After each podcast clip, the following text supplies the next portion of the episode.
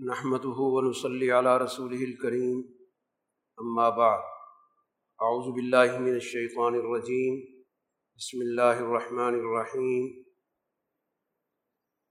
الرحمن علم القرآن، خلق الإنسان علمه البيان، الشمس والقمر بحسبان، والنجم والشجر يسجدان والسماء رفعها ووضع الميزان ألا تطغوا في الميزان وأقيموا الوزن بالقسط ولا تخسروا الميزان صدق اللہ العظیم آج کی نشست میں سورہ رحمان سے لے کر سورہ ممتحنہ تک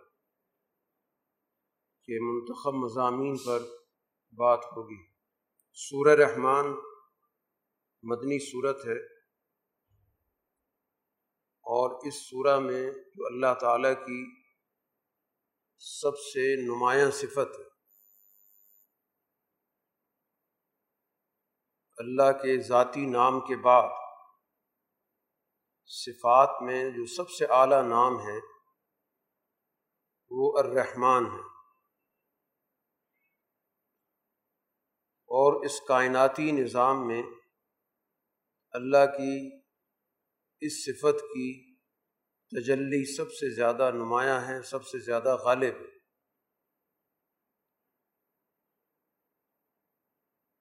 اسی صفت کے نتیجے میں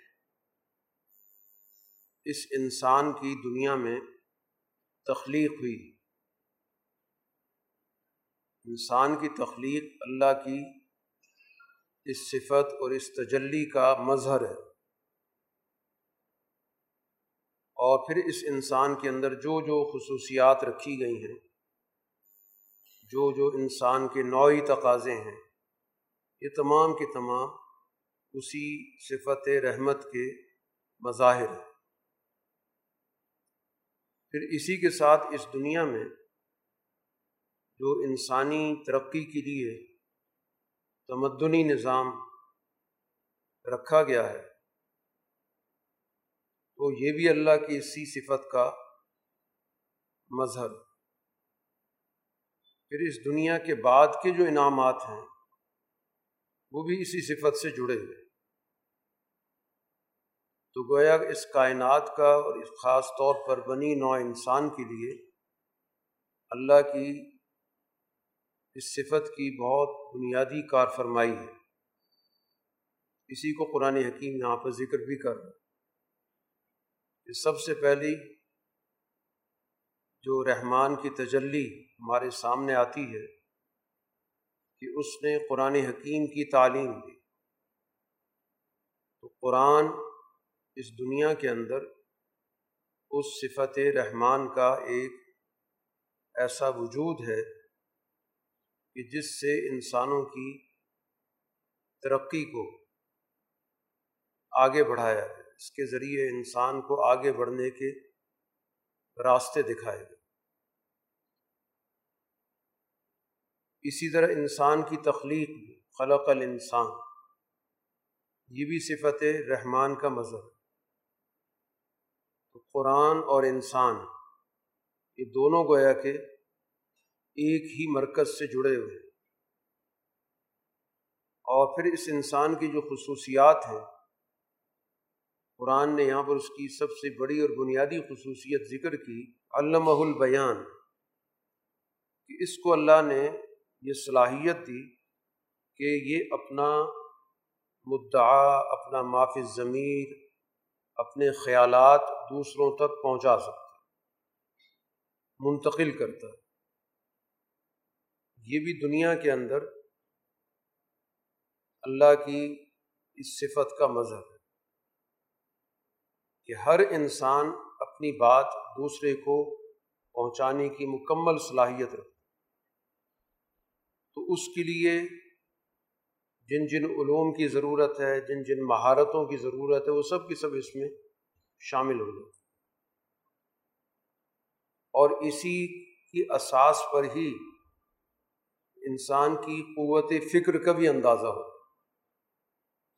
کیونکہ بیان ہمیشہ وہ کرتا ہے جس کا اس سے پہلے غور و فکر کا ایک نظام موجود وہ اس غور و فکر کو ایک زبان دیتا ہے۔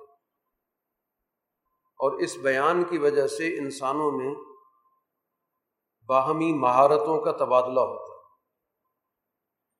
ہر ایک کے ذہن میں جو خیالات ہوتے ہیں جو غور و فکر کے نتیجے میں اس کے ذہن کے اندر افکار آتے ہیں، وہ ان افکار کو دوسروں تک پہنچاتا ہے، دوسروں کے افکار سنتا ہے۔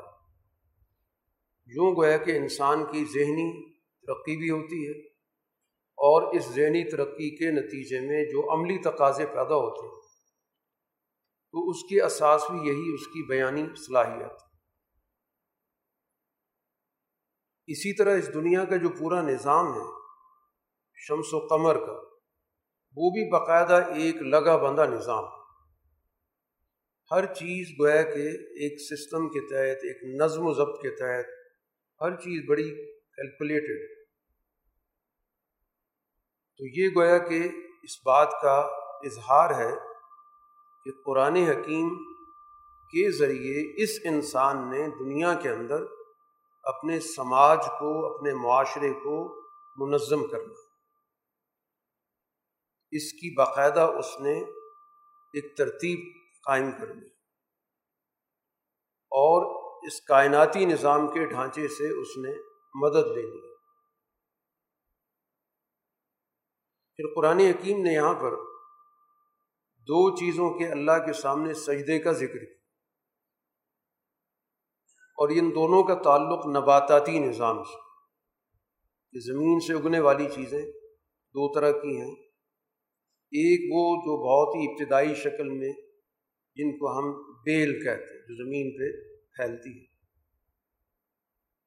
اور ایک وہ جن کو درخت کہا جاتا ہے۔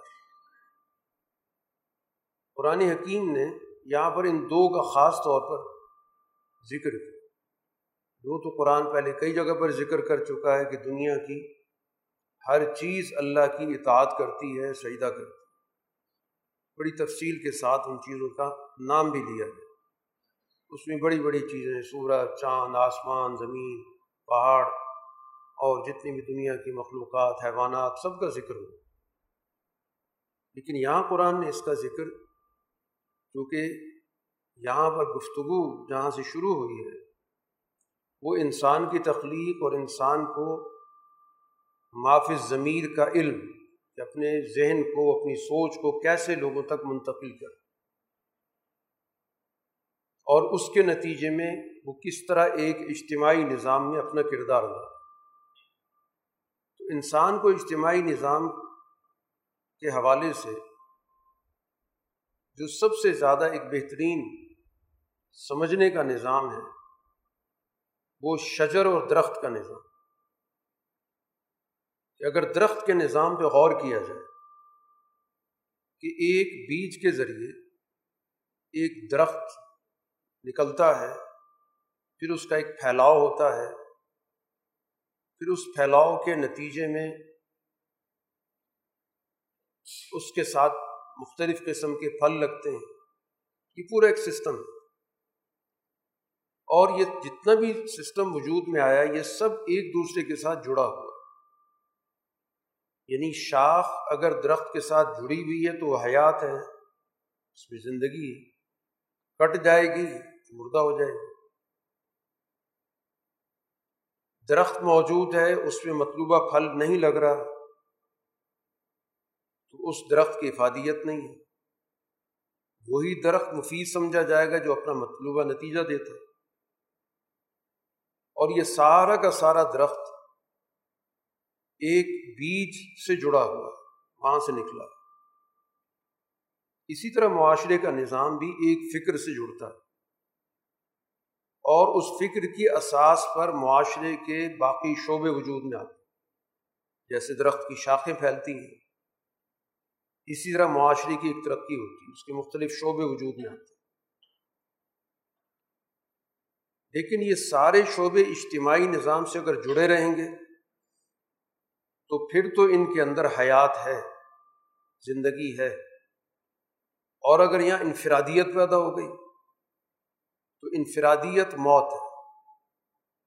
انسانی معاشرے کی جو حیات ہے، وہ اجتماعیت میں۔ اور ایسی اجتماعیت جس میں ایک توازن ہو۔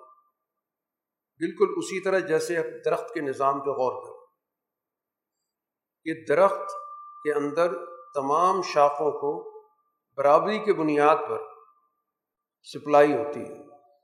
ایسا نہیں ہوتا کہ کسی شاخ کی طرف زیادہ سپلائی ہو رہی ہے اور دوسرے کی طرف بالکل نہیں ہو رہی۔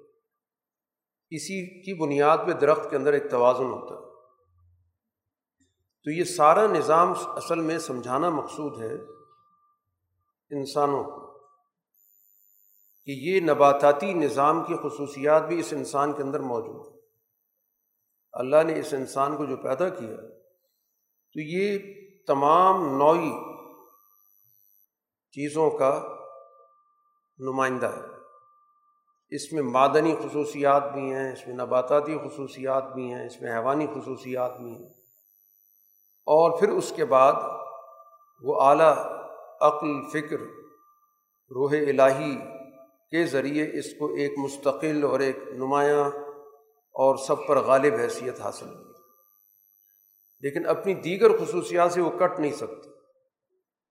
تو اس وجہ سے گویا کہ قرآن نے یہاں پر ان دو چیزوں کے سجدے کا ذکر کر کے در حقیقت توجہ اس چیز پہ دلائی ہے کہ انسانی معاشرے کا بقا وہ اس کے اجتماعی نظام کے اندر انفرادیت کسی بھی معاشرے کو ترقی نہیں دیتی۔ اور یہی جو فاسد نظام ہوتے ہیں، ان کی سب سے بڑی خامی یہی ہوتی ہے کہ اس میں انفرادیت ترقی کرتی ہے، اس میں آپ کو بڑے بڑے لوگ مل جائیں گے، بہت زیادہ وسائل ان کے پاس ہوں گے، کئی لوگ اختیارات کے قابض ہوں گے۔ لیکن مجموعی طور پر جو معاشرہ ہوگا، غربت کا شکار ہوگا۔ معاشرے کے اندر لوگوں کی رائے کے مطابق فیصلے کا فقدان ہوگا تو گویا سوسائٹی کی بقا اور ترقی اس کے اجتماعی نظام میں۔ اسی وجہ سے اس کے فوراً بعد قرآن حکیم نے میزان کے موضوع پر بات کی۔ کہ اللہ تعالیٰ نے اس پوری کائنات کو جس اصول پر کھڑا کیا وہ میزان ہے، وہ ترازو ہے۔ پوری کائنات کے اندر۔ اس اصول پر کہ میزان کے اندر کسی بھی طور پر کمی بیشی نہیں ہونی چاہیے۔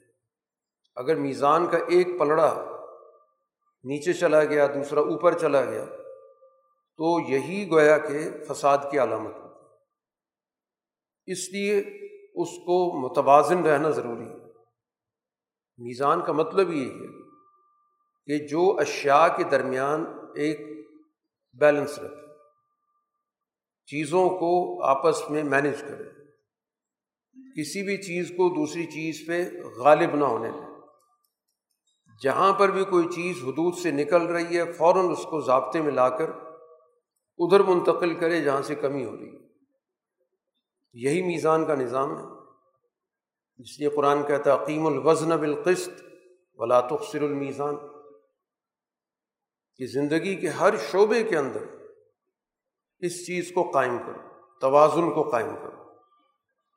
اور اس میں کمی مت کرو۔ کیونکہ سوسائٹی کے اندر چاہے آپ ایک پلڑے کو بھاری کر دیں یا ایک پلڑے کو کم کر دیں، دونوں صورتوں میں معاشرے کا جو بنیادی وجود ہے، وہ خطرے میں پڑ جائے۔ تو اس وجہ سے اس اجتماعیت کے قیام کے لیے میزان کو قائم رکھنا پوری توجہ کے ساتھ، پوری تفصیلات کے ساتھ ضروری ہے۔ اسی کے ساتھ قرآن حکیم نے زمین کے نظام کا ذکر کیا ایک ساری زمین یہ انسانوں کے لیے رکھی گئی زمین اپنے تمام وسائل سمیت، چاہے اس کے معدنی وسائل ہوں یا زرعی وسائل، یا اس کے ذریعے اور جو انسان نے دنیا کے اندر اپنی بھاگ دوڑ رکھی ہوئی کیونکہ تجارت کا جتنا بھی نظام ہے، ظاہر روئے زمین پہ ہوتا ہے۔ ایک جگہ سے وسائل، دوسری جگہ پر، دوسری سے تیسری جگہ پہ منتقل ہوتی۔ تو یہ جتنا بھی زمین کا نظام ہے، یہ تمام مخلوق کے لیے۔ ایسا نہیں ہے کہ کسی خاص گروہ کے لیے ہے، کسی خاص فرد کے لیے ہے، یا کسی خاص زمانے کے لیے۔ ہر دور کے اندر زمین اپنے تمام تر وسائل کے ساتھ یہ کل انسانیت کے لیے۔ اب اس انسان نے اس کا نظام بنانا کہ اس زمین کے وسائل سے انسانیت کیسے فائدہ اٹھائے گی؟ طریقۂ کار کیا ہوگا؟ اس میں کام کی تقسیم کیسے ہوگی؟ نتائج کو کل انسانیت کے لیے کیسے مفید بنایا جائے؟ ظاہر وہ نظام ہے جو قرآن حکیم ہمیں بیان کرتا ہے۔ تو اس وجہ سے گویا اصولی بات قرآن حکیم نے یہاں پر کی ہے۔ اور پھر اس زمین کے اندر چند چیزوں کا قرآن نے ذکر بھی کیا، میوہ جات کا ذکر کر دیا، کھجور کا خاص طور پہ ذکر اس وجہ سے کیا کہ ظاہر مدینہ میں سب سے بڑا جو ذریعہ معاش تھا اس وقت کے لوگوں کا، وہ کھجور کے باغات تھے۔ اسی کے ذریعے ان کا کام چلتا تھا، خوراک بھی تھی، تجارت کا ذریعہ بھی تھا اور دیگر وسائل بھی اسی کے ذریعے حاصل کرتے تھے۔ غلے کا قرآن حکیم نے ذکر کیا جو انسان کے خوراک کا بڑا اہم حصہ ہے، اس کا بھی قرآن نے بطور انعام کے ذکر کیا۔ خود انسان کا اپنا وجود، اس کو بھی ذکر کیا گیا۔ پھر اسی طرح سمندری نظام کا بھی قرآن نے ذکر کیا کہ اس کو بھی تم اپنے کام میں لانے کی اہلیت رکھتی ہو۔ اللہ نے تمہارے اندر یہ بھی صلاحیت پیدا کر دی کہ اس سمندر سے کیسے فائدہ اٹھایا جائے۔ اس لیے قرآن کہتا ہے ولہ الجوار المنشاعت اس میں بڑے بڑے جہاز ہیں، وہ پھر رہے ہیں۔ یوں لگتا ہے کہ جیسے کوئی بہت نمایاں چیز سمندر کے اندر چل رہی ہے جیسے پہاڑ کوئی چل رہا یہ چیدہ چیدہ چیزیں قرآن حکیم نے ذکر کی بنیادی چیز بتانے کا مقصد یہ ہے کہ ان انعامات کا تعلق کل انسانیت سے اسی وجہ سے اس صورح کے اندر جو جملہ بار بار یا آیت دہرائی جا رہی ہے، وہ اسی چیز کے حوالے سے کہ یہ انعامات کسی مخصوص فرد کے لیے، مخصوص لوگوں کے لیے نہیں یا مخصوص زمانے کے لیے نہیں کیونکہ یہاں سب کو، دونوں مخلوقات کو مخاطب کر کے بات کی جا رہی ہے۔ انسانوں کو بھی اور جو دوسری مخلوق جنات کی جو کہلاتی ہے کہ تم اپنے رب کی کون کون سی نعمت جھٹلاؤ گے تو ان نعمتوں کی رسائی ہوگی تو اگلا سوال تبھی ہو سکتا ہے کہ اس کی تصدیق کرتے ہیں یا اس کو جھٹلاتے ہیں۔ اگر نعمتوں تک رسائی ہی نہیں ہے تو پھر اس سوال کا تو مطلب ہی کچھ نہیں بنتا۔ سوال ہمیشہ وہاں پہ ہوتا ہے کہ جب کوئی چیز آپ کی رسائی میں ہے، آپ اس سے فائدہ اٹھا رہے ہیں۔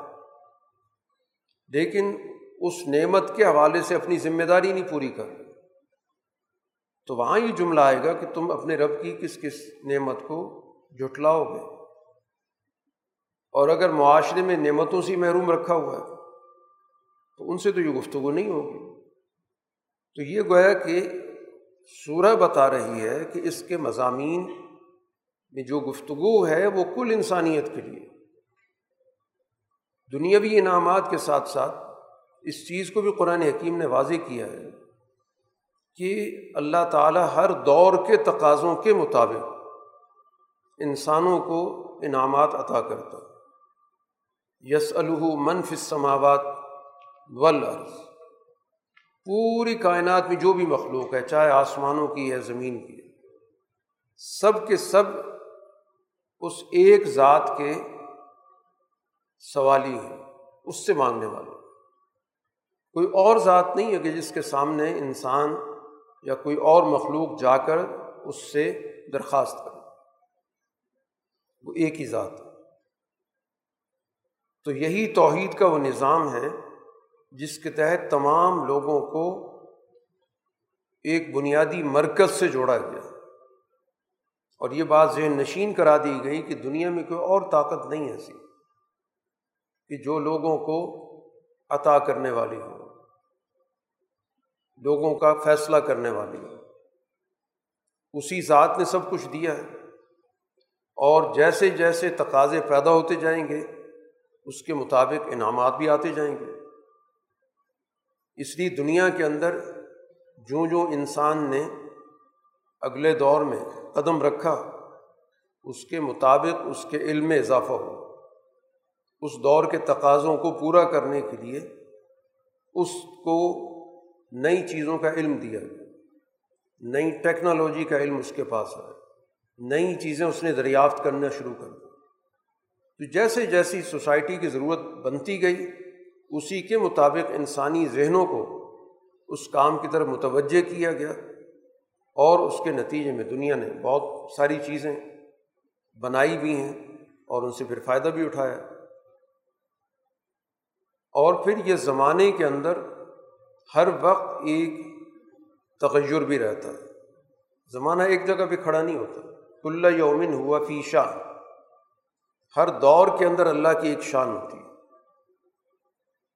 اس دنیا کے اندر اللہ تعالیٰ کی صفات کا اظہار ہوتا رہتا ہے۔ تو انہیں صفات کو سمجھنا اور ان صفات کے تقاضوں کے مطابق ہر دور میں اللہ نے انسانوں کو علم بھی عطا کیا۔ تو اس کو جاننا، اس کو سمجھنا، اس کے مطابق اپنا کردار ادا کرنا، یہی درحقیقت قرآن کی تعلیم کا بنیادی منشا ہے۔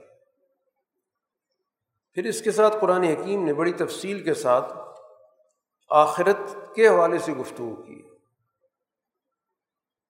کہ انسانی زندگی میں اس کی بھلائی اور بہتری کے لیے اس نظریے کے، اس عقیدے کی بڑی بنیادی اہمیت ہے کہ انسانی اعمال کے کچھ طے شدہ نتائج ہیں۔ ہر عمل اپنا ایک نتیجہ رکھتا ہے۔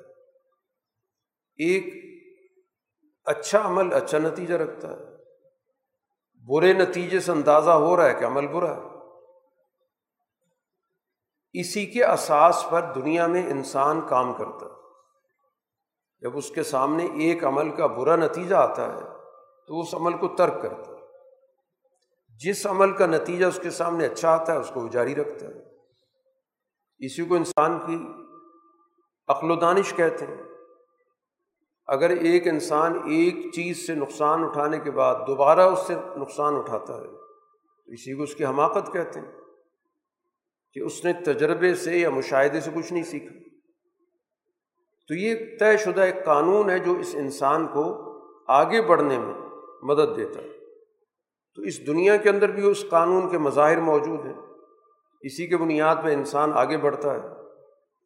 اپنے فیصلوں سے سیکھتا ہے، لوگوں کے تجربات سے سیکھتا ہے، مشاہدات سے سیکھتا ہے۔ تو اس کے نتیجے میں وہ آگے بڑھتا ہے۔ اور اگر ان چیزوں سے نہیں سیکھتا، تو اسی کو ہم جمود کہتے ہیں، اسی کو فرسودگی کہتے ہیں۔ کہ وہی نتائج دہراتا رہتا ہے، وہی ناکامی کی داستان اس کی چلتی رہتی ہے۔ تو اس چیز کو سمجھنا ضروری ہے کہ ہر دور میں اللہ تعالیٰ کی کیا شان ہے، کون سی صفت ہے، کیا تقاضا ہے۔ اسی وجہ سے ہر دور کے اندر ایک ایسی اجتماعیت کا ہونا بہت ضروری ہوتا ہے جو طور کے تقاضوں پر نظر رکھے کہ دور کیا ہے اس میں کیا نئے تقاضے پیدا ہو رہے ہیں؟ اور ان تقاضوں کے اندر سالے تقاضے کون سے ہیں؟ درست تقاضے جو سوسائٹی کو ترقی دے سکتے ہیں۔ اور وہ کون سی چیزیں ہیں کہ جو انسانوں پر دور کے تقاضوں کے نام سے مسلط کیے جا کیونکہ جب بھی آپ کوئی چیز زمین کے اندر بوتے ہیں تو ایک تو وہ پیداوار ہوتی ہے جو نکلتی ہے، جو ہمارا مخصوص، لیکن اس کے ساتھ بہت سارے جھاڑ جھنکار بھی نکل آتے ہیں۔ کہیں پر بھی بارش ہو جائے تو بارش ہو جانے کے بعد بہت ساری چیزیں زمین سے اگاتی کئی چیزیں ایسی ہوتی جو ہمارے کام کی نہیں ہوتی۔ تو اسی طرح دور کے اندر ہی بہت ساری چیزیں نکلتی ہیں۔ اب یہ گویا کہ فیصلہ کرنا بہت ضروری ہوتا ہے۔ کہ اس میں کون سی چیز ہے جو واقعی انسانی ترقی کے لیے ضروری ہے کہ اس کو اختیار کیا جائے۔ اور کون سی ایسی چیزیں کہ جن کا انسانی ترقی سے کوئی تعلق نہیں؟ بلکہ ان کو نظر انداز کرنا ضروری ہے۔ ان کو کسی بھی صورت میں اہمیت دینا درست نہیں تو اس کا تعلق انسان کے اجتماعی شعور سے اس اجتماعی شعور، اس کا پورا ایک تاریخی تسلسل سے تعلق ہوگا۔ وہ اس کی روشنی میں اس کے سامنے سالے اور فاسد کی اجزاء کا فرق واضح ہو جائے گا۔ اب یہ جو قانون مقافات جس کو ہم کہتے ہیں کہ اعمال کے نتائج، اسی تناظر میں دین آخرت کا تصور دیتا کہ انسانی زندگی جب مکمل ہوگی تو اس کے بعد ایک بڑا تفصیلی نظام ہے ہر ہر چیز کو پرکھنے کا۔ ایک ایک چیز کا جائزہ ہے۔ جس میں مادی چیزیں بھی دیکھی جائیں گی یعنی وہ چیزیں جو لوگوں کے علم میں آئیں، کسی نے کیا کام کیا اچھا برا۔ اور اس میں وہ چیزیں بھی جانچی جائیں گی جو انسان کے اندر سوچوں کی صورت میں، نیتوں کی صورت میں، خیالات و نظریات کی صورت میں۔ وہ ایک بڑا تفصیلی نظام ہے۔ جس کو قرآن حکیم آخرت کے عنوان سے ذکر کرتا ہے اور پھر اس کے نتائج بھی بتاتا ہے۔ تو یہاں پر دونوں طرح کے نتائج قرآن حکیم نے آخرت کے حوالے سے ذکر کیے ہیں، سزاؤں کی صورت میں بھی ذکر کیے ہیں اور اسی طرح انعامات کی صورت میں بھی قرآن حکیم نے تفصیلات یہاں پہ ذکر کی سورہ واقعہ، مکی صورت ہے۔ اس میں واقعہ بنیادی طور پر وہ چیز جس کا وقوع پذیر ہونا یقینی ہے۔ اس کو قرآن واقعہ کہتا ہے۔ یہ قیامت کا دوسرا عنوان ہے۔ یعنی جس چیز نے ہر صورت میں ہونا ہے۔ اس پس منظر میں تین جماعتوں کا یہاں پہ تعارف ہے۔ دو کامیاب جماعتیں، ایک ناکام جماعت۔ کامیاب جماعت کے اندر ایک وہ ہیں جو بہت آگے ہیں، سبقت لے جانے والے ہیں، جو جد وجہد کے اندر سب سے آگے آگے ہیں، قربانی دینے کے اندر سب سے آگے پیش پیش ہیں۔ اور دوسری جماعت جو دوسرے درجے پر ہے، وہ بھی اسی راستے پر ہے، لیکن وہ پیروی کر رہی ہے۔ اس کے سامنے کوئی نہ کوئی نمونے کی جماعت موجود ہے، جس کے وہ پیچھے چل رہی ہے۔ دونوں کامیاب جماعتیں لیکن جن نے سبقت اختیار کی قیادت جنہوں نے اپنے ہاتھ میں لی، پھر اس کے مطابق جد وجہد میں پیش پیش رہے، پھر اس میں ان کو مشکلات بھی پیش آئیں، مصائب سے بھی گزرے۔ اور بہت بڑی جد وجہد کرنی پڑی۔ جیسے امبیا کی جماعت ہے، پھر امبیا کی اسوے پر جو لوگ چلے، تو ظاہر ان کے انعامات بہت بہتر ہوں گے۔ دوسری جماعت کے مقابلے میں۔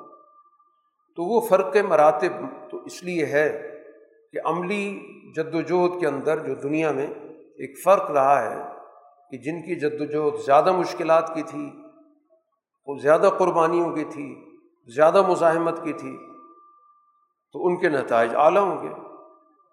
جن کی، ان کے مقابلے میں نسبتاً کم، تو ان کو بھی یقیناً ان کی جد وجہد کا اجر ملے گا۔ قرآن حکیم نے اس کی تفصیلات یہاں پر ذکر کی۔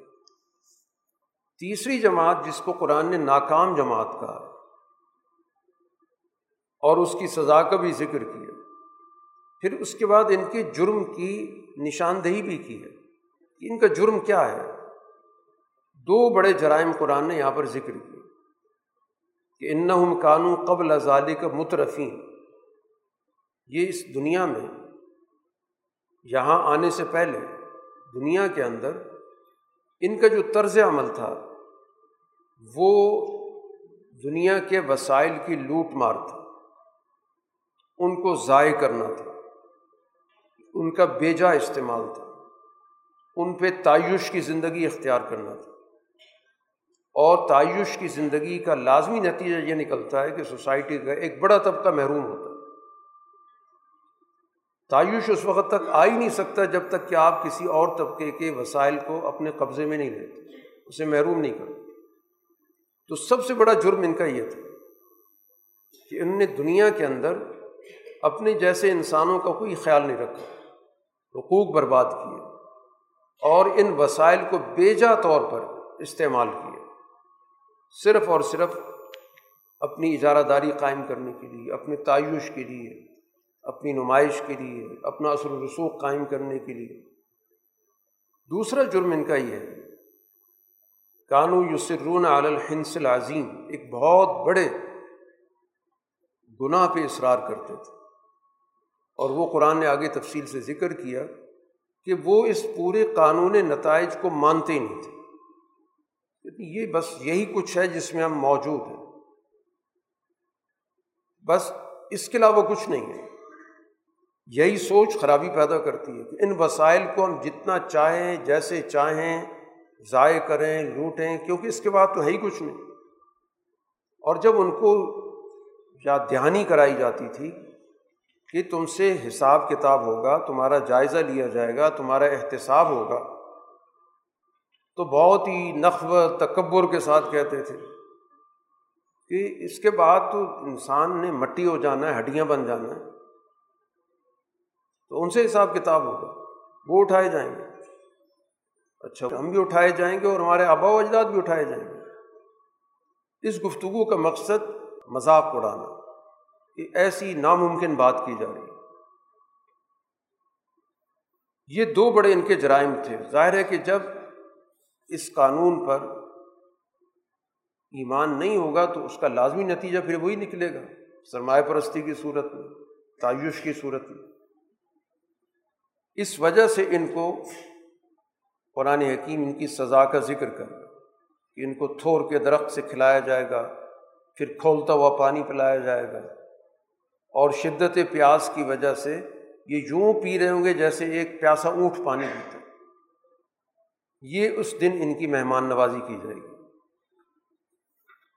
قرآن حکیم نے یہاں چار سوالات کے ذریعے توجہ دلائی ہے کہ اس دنیا کے اندر اصل قوت، اصل طاقت وہ اللہ تعالیٰ کی ذات کی یہ انعامات اس کے پیدا کرتا ہے اس لیے ان پر کسی کی اجارہ داری کا تصور درست نہیں ہے۔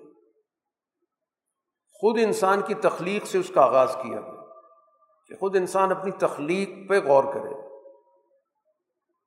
کہ یہ اس کی جو پیدائش ہوئی ہے، اس میں اس انسان کا کیا کنٹریبیوشن ایک انسان کو وجود میں لانے میں، اس کا ڈھانچہ بنانے میں، جو بھی اس کا پوری ایک صورت ہے، جس کو ہم انسان کہتے ہیں، وہ جن اعضاء کا، جن صلاحیتوں کا ایک مجموعہ ہے، یہ کس نے پیدا کیا؟ ظاہر ہم نے پیدا کیا۔ اس میں تو تمہارا کوئی عمل دخل نہیں ہے۔ کہ جس جس طریقے سے اس کے مختلف مراحل چلتے رہے کہ جمع ہوا خون ہے، پھر اس کے اندر ہڈیاں آ رہی ہیں، پھر اس پہ چمڑا ہے، وغیرہ وغیرہ۔ تو اس میں تمہارا کیا عمل دخل؟ کہ تم نے اس میں کوئی کردار ادا کیا۔ تو تمہارا اپنا وجود، تمہارا اپنے دائرۂ اختیار میں نہیں۔ ہے وہ اسی ذات نے پیدا کیا۔ اس بنیاد پر جب تمہارا ابتدائی وجود اللہ نے پیدا کیا اور اس کو پھر پورے ایک انسان کی شکل دی، تو اسی طرح اس دنیا کے بعد بھی چاہے وہ مردہ ہو گیا، مٹی ہو گیا، ہڈی بن گئی، اس ذات نے جیسے آغاز میں جبکہ کچھ بھی نہیں تھا، اس کو ایک وجود بخشا ہے۔ اب تو پھر اس کے اجزاء موجود ہیں۔ ان اجزاء سے اس کو دوبارہ تخلیق کرنا۔ اس کے لیے کون سا ناممکن؟ اس سارے عمل پہ تم غور کر کے فیصلہ کرو۔ اس لیے قرآن کہتا ہے ولقت عالم تم نشعت الا اب تمہیں ہم نے بتا تو دیا کہ تمہاری پہلی نشو نما کیسے ہوئی۔ تو تمہیں پھر بھی غور و فکر کی عادت نہیں پھر بھی نہیں سوچتے۔ یہ تو انسان کا اپنا وجود ہو گیا جس میں اس کا کوئی عمل دخل نہیں۔ اس کے بعد قرآن حکیم نے ان وسائل کا ذکر کیا جن پر انسان کی زندگی گزر رہی۔ وہ چیزوں کو کاشت کرتا۔ کاشت کرنے کے اندر اس نے ٹھیک ہے، زمین تیار کی۔ اس میں اپنی ایک محنت صرف کی۔ ایک بیج ڈال دیا اب اس بیج کا یہ سارا پروسیس یہ کون کرتا؟ جس کے نتیجے میں ایک پودا نکل رہا ہے۔ اس پودے کی بڑھوتری ہو رہی ہے۔ پھر اس پودے پر اس کا مطلوبہ پھل لگ رہا ہے۔ یہ کس نے کیا؟ اس میں اس کی کیا صلاحیت؟ ظاہر یہ بھی اللہ نے اس کے لیے سارا زمین کے اندر سی چیزوں کو پیدا کرنا ان کے اندر مطلوبہ صلاحیت پیدا کرنا، اس کو اس قابل بنانا کہ انسان اس سے فائدہ اٹھا سکے، اس کی خوراک بن سکے۔ تو یہ بھی وسائل اللہ نے پیدا کیے۔ تم پانی پیتے ہو، تو پانی کے سارے نظام پہ غور کر لو کہ بادل اٹھتے ہیں، بارش برستی ہے، زمین میں پانی جذب ہوتا ہے، یا پانی کہیں اسٹور ہوتا ہے۔ تم اس پانی کو استعمال کرتے ہو۔ اس پورے عمل کے اندر تمہارا کیا عمل دخل ہے؟ اگر ہم چاہیں تو اسی پانی کو ناقابل استعمال بنا دیں۔ جس کے نمونے دنیا میں موجود بھی ہوتے ہیں، کڑوا پانی کر دیا گیا جس کو قابل استعمال بنانے کے لیے تمہیں کتنے وسائل صرف کرنے پڑتے اسی طرح ایک اور ذریعہ قرآن نے ذکر کیا، توانائی کا، آگ کا ذکر کیا۔ کہ جس کے ذریعے تم اپنی زندگی کے اندر بہت ساری خام چیزوں کو تیار کرتے ہو، اپنی خوراک بناتے ہو۔ جو اللہ نے اس انسان کو باقی جانداروں کے مقابلے میں خصوصیت دی ہے کہ وہ اشیاء کو اسی حالت میں استعمال نہیں کرتا جیسے وہ پیدا ہوتی ہیں بلکہ ان کو تیار کرتا ہے، ان کو پکاتا ہے، اس کے اندر مختلف اپنے ذائقے پیدا کرتا ہے۔ تو یہ پکانے کا عمل جتنا بھی ہے، ظاہر آگ سے جڑا ہوا ہے توانائی سے جڑا ہوا۔ تو اس کے وسائل کون پیدا کرتا چاہے تم کسی درخت کو کاٹ کے اس سے آگ لے رہے ہو، تو یہ درخت پھر کس نے پیدا کیا؟ تو گویا بنیادی جو وسائل زندگی ہیں، وہ اللہ کے پیدا کرتا ہے اس لیے ان وسائل پر تو کسی کی اجارہ داری نہیں ہوئی۔ دوسروں کو ان وسائل سے محروم کر دینا۔ اس کی کوئی گنجائش نہیں بنتی۔ جو بیسک بنیادی چیزیں قرآن نے یہاں پہ ذکر کی۔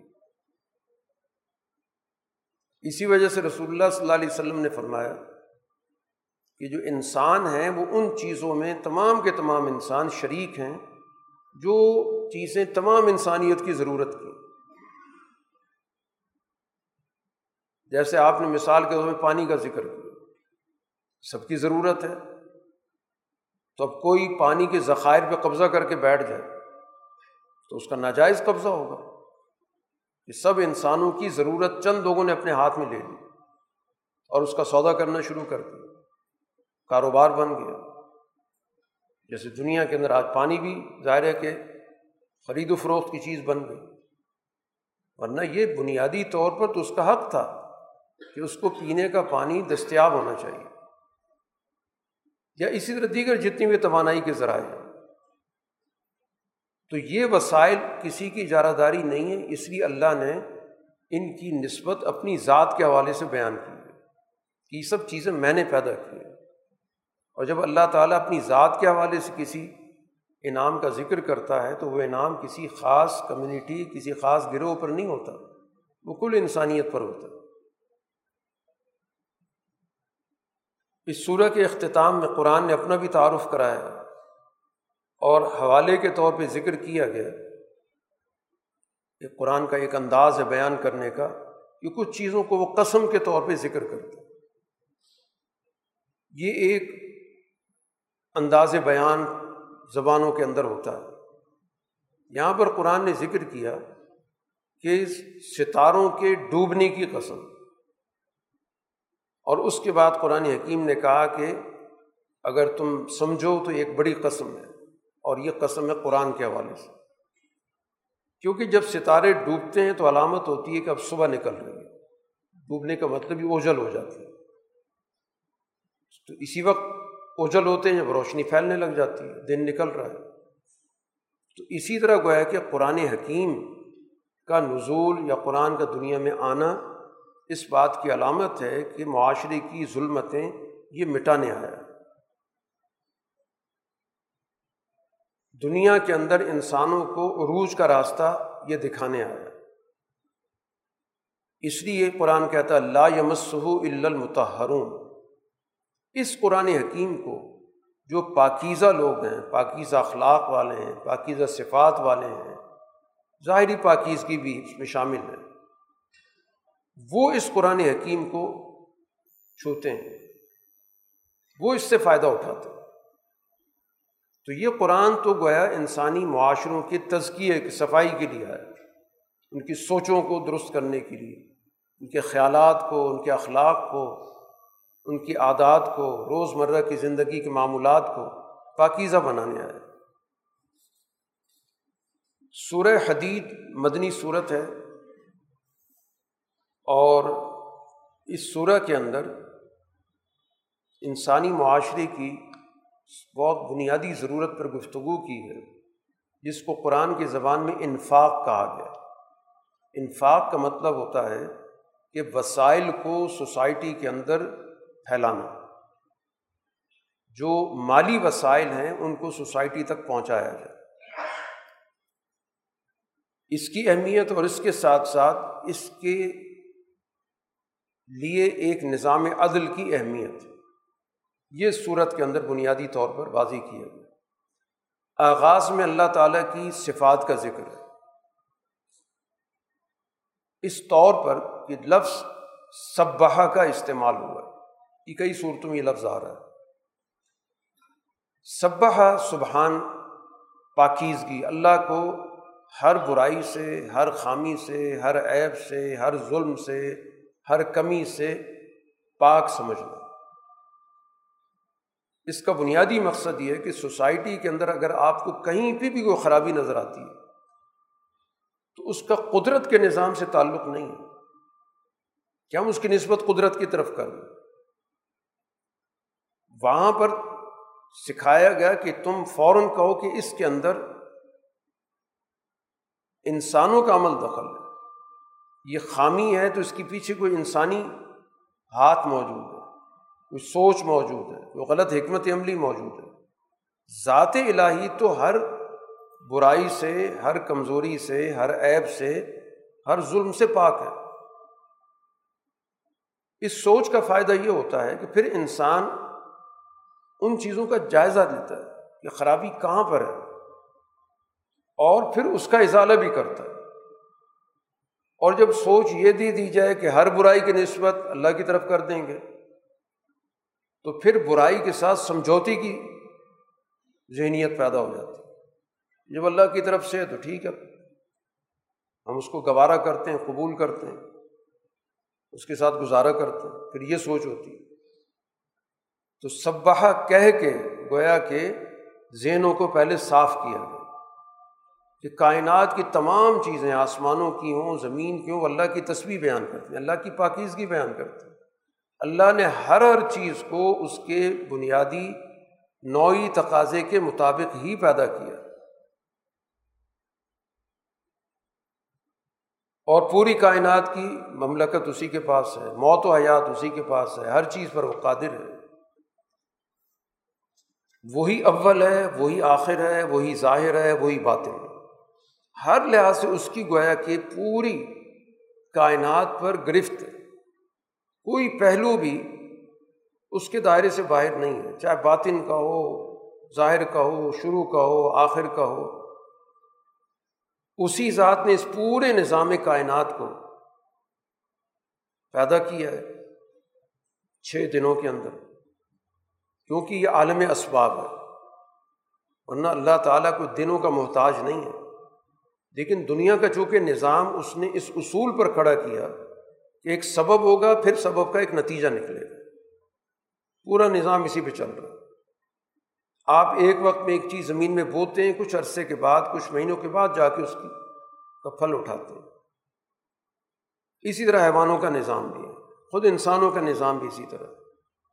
تو عالم اسباب کو پھر اسی طریقے سے ہی اللہ نے پیدا کیا۔ اور یہ دن قرآن ذکر کر چکا ہے، یہ ہمارے دن نہیں ہے کیونکہ یہ دن سورج چاند کا نظام تو بعد میں تخلیق ہوا۔ جس کو قرآن ایک جگہ پہ کہتا ہے کہ اللہ کے یہاں وہ تمہارے ہزار سال کے برابر اس کا ایک دن ہے، کسی جگہ پچاس ہزار سال کا ذکر ہے۔ تو بہرحال جو بھی اس کی صورت ہے، ایک عرصہ لگا اس میں۔ اور پھر اس کے بعد اس پورے نظام کو چلانے کے لیے عرش سے اس کا سسٹم جوڑا گیا۔ اس کے ذریعے گویا کہ پورا نظام کنٹرول ہو رہا ہے۔ یہ ساری تفصیلات بیان کرنے کے بعد اللہ کی صفات کے حوالے سے، اس کی قدرت کے حوالے سے جو حکم دیا جا رہا ہے آمین و بلّہ و رسول اللہ پر اور اللہ کے رسول پر پورے شعور کے ساتھ ایمان لاؤ۔ صفات بیان کر دی گئی کہ یہ اللہ کی ذات ہے جو ہر ہر چیز پہ قدرت رکھتی ہے، اس کا پورا کا پورا ایک نظام کائنات کے اندر جاری و ساری ہے، اس ذات پہ ایمان رکھو۔ اور اس ذات کا جو دنیا کے اندر انسانوں سے رابطے کا اور اپنا پیغام پہنچانے کا ذریعہ ہے، وہ رسول ہے، اس پہ بھی ایمان رکھو گے تو ظاہر ہے کہ پھر ہی جا کر اس کی تعلیمات سے فائدہ اٹھاؤ گے۔ یہ تو بنیادی اس کا تعلق ہے سوچ سے، نظریے سے، کہ اپنی فکر کو ایمان باللہ اور ایمان بال رسول پر استوار کرو۔ کسی اور پر یقین نہ رکھو۔ کسی اور کی اپنی ذہن فکر کے اندر گنجائش نہیں ہونی چاہیے، صرف اللہ اور اللہ کا رسول۔ کہ اس کی بات حرف آخر ہے، اس کی بات کو ہر چیز پر ہم نے ترجیح دینا ہے۔ یہی ہمارا ایمان ہے، یہی ہمارا نظریہ ہے، یہی ہمارا نسل ہے دوسرا حکم عملی، کہ جن وسائل میں اللہ نے تمہیں نمائندہ مقرر کیا، خلیفہ مقرر کیا، ان وسائل کو سوسائٹی میں خرچ کر دیے اسی نے۔ دینے کے بعد لفظ بھی قرآن نے کہا، مستخلفین تمہیں خلیفہ بنایا۔ تمہیں فل اتھارٹی نہیں دی گئی۔ مطلق العنان قسم کی تمہیں ملکیت نہیں دی گئی۔ اس کے بحاف پہ تمہیں یہ چیزیں دی جا رہی ہیں۔ اس کے نمائندے کے طور پہ۔ تو جس نے نمائندہ مقرر کیا ہے، وہ تمہیں بتا رہا ہے کہ ان اشیاء کو فلاں جگہ لے کے جاؤ، فلاں جگہ تقسیم کرو۔ اگر کوئی ان اشیاء کو اپنے پاس روک کے بیٹھ جائے گا، ان کو آگے نہیں پہنچائے گا تو ظاہر بدیانت ہوگا کہ اس کو نمائندہ مقرر کیا گیا تھا ڈسٹریبیوشن کا، تقسیم کرنے کا، اور وہ ان وسائل پر قابض ہو کے بیٹھ گیا۔ تو یہی وہ ظالم طبقہ کہلاتا ہے یا اسی کو تاغوت کہا جاتا ہے۔ اس لیے بتا دیا گیا کہ یہ وسائل جو تمہارے پاس ہیں، یہ بطور نمائندگی کے بطور امانت کے اس طرح کی مطلق ملکیت نہیں ہے کہ آپ سیاہ کریں، سفید کریں، ڈبوئیں، جلائیں، جو مرضی کریں، میری ملکیت ہے۔ یہ تصور قرآن نہیں دیتا، اس تصور کی نفی کرتا ہے۔ جو دنیا کے اندر یہ ملکیت کا یہ تصور موجود ہے کہ یہ میری چیز ہے جیسے چاہے میں اس کے ساتھ سلوک کروں۔ میں اس کو ضائع کروں، میں اس کو روک کے رکھوں، میں اس کو جیسے استعمال کروں۔ کسی کو اس پہ اعتراض کا حق نہیں تو اسی وجہ سے بڑی مذہب کا خیز قسم کی وہ اپنی ملکیت کے ساتھ معاملات کرتے ہیں، لیکن قانونی طور پہ اس کو تحفظ حاصل ہوتا ہے۔ جو بھی مرضی فیصلہ کرے اس کو۔ اس کو ڈبونے کا فیصلہ کر دے، اس کو ضائع کرنے کا فیصلہ کر دے۔ اس کو اپنے مرنے کے بعد کسی جانور کے نام کرنے کا فیصلہ کر دے۔ سب کو قانونی حیثیت حاصل قرآن اس تصور کی نفی کرتا کہ تمہارے پاس ہے باقاعدہ ایک ہدایت نامے کے تحت۔ جیسے آپ کسی کو کوئی چیز دیتے ہیں، اس کے ساتھ آپ اس کو ایک گائڈ لائن دے دیتے ہیں کہ یہ چیزیں ہیں، یہاں یہاں تم نے خرچ کرنی ہے، اس اس کو دینی ہے۔ وہ پابند ہوتا ہے۔ اسی کو قرآن کہتا ہے استخلاف، کسی کو اپنا نمائندہ مقرر کر لہٰذا جو جماعت ایمان لائی اور اس کے مطابق انفاق کے لحم اجرن کبیر کا تو بہت بڑا اجر ہے۔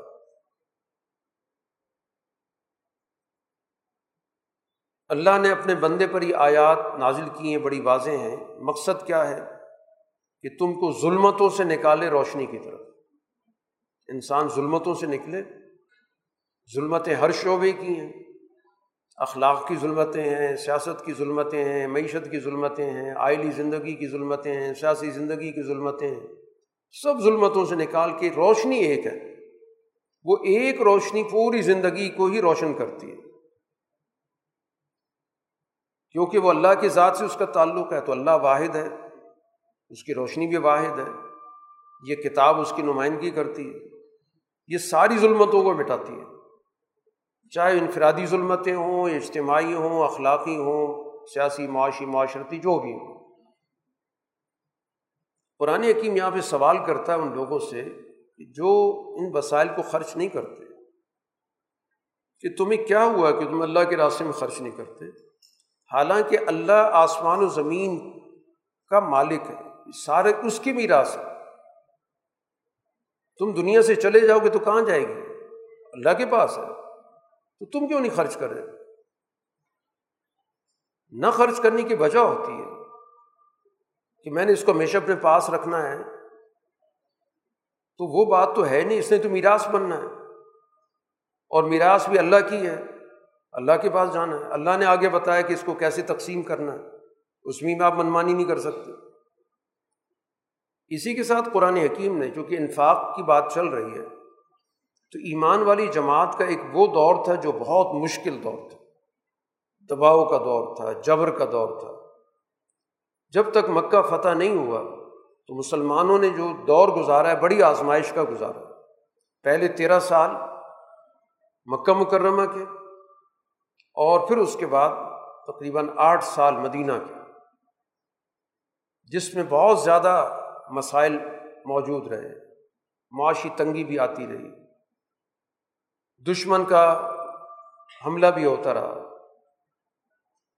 اور ایک دور فتح مکہ کے بعد، جب پوری جزیرت العرب کے اندر مسلمانوں کا